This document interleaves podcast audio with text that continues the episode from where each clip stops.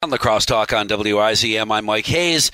Part of a conversation you've been hearing for a long time uh, with regard to uh, COVID nineteen, the number of cases, where they came from, the uh, the history is uh, part of that is called contact tracing.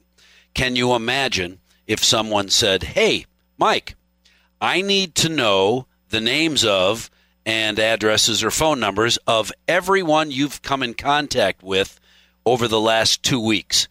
Here's a pad of paper and a pencil. Write down all their names." Wow.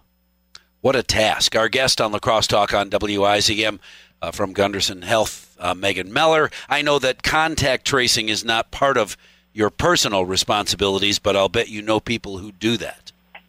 Oh, I definitely do.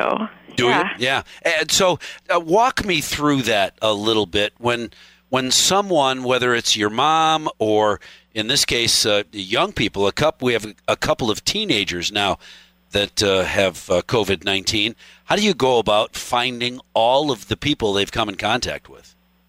So you essentially, you narrow it down to a certain time frame, you know, kind of figuring out when that when you were infectious and who you were exposed to while you might have, while you might have been, what we say, shedding the virus. You know, the virus is going out, you're exposing other people.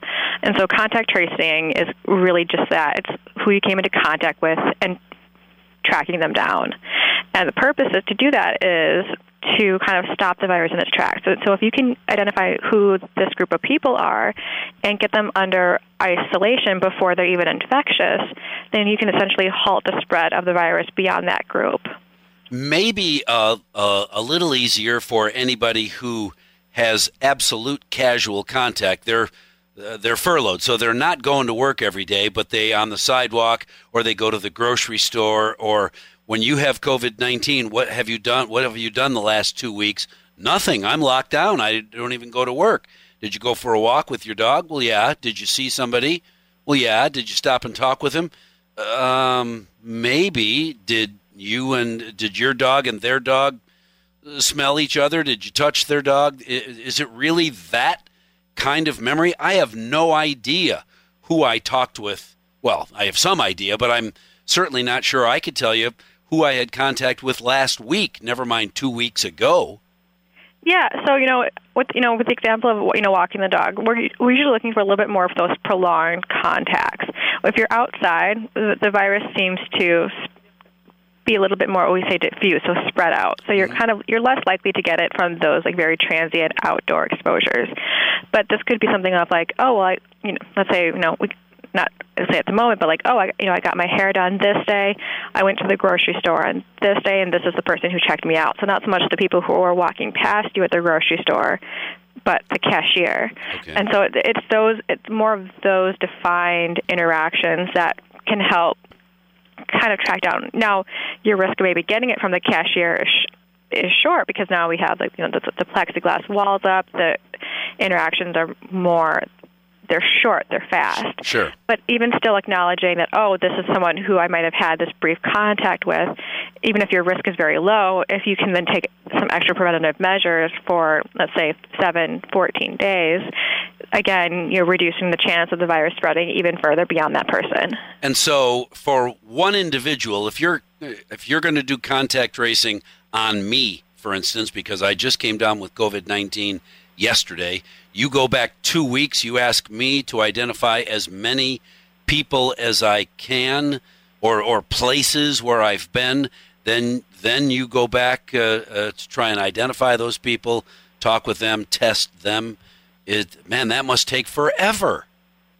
You know, it does, but it pays off in the long run. And so, you know, now that we're seeing an increase in testing, it's really great because prior to all of this, we were doing, they're more like defensive tactics against the virus. And what you what we need to be doing is more of the offensive, you know, being more aggressive with kind of stopping it before it becomes a big thing.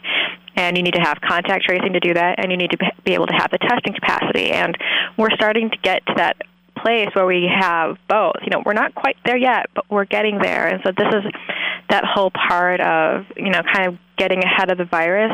And if we can get ahead of it, if we can essentially stomp it out so that it's no more, then, it, you know, it, it's better it's better for everyone all around. Megan, you, you don't really think that there will be a time in the future, in the next year, two years, I don't know, pick a number, uh, where we will talk about, remember COVID nineteen, it's not even, it's like polio, it doesn't exist anymore. Won't there always be this coronavirus on the planet somewhere?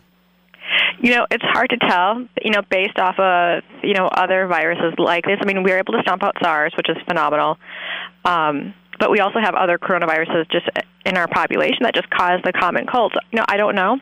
I'm kind of preparing myself for the fact that it will be around, kind of like the flu, you know. Yeah. We'll have a vaccine for it, you know, we'll get used to it, but that it's always coming, it's always going to be in the background. That's my suspicion at this point.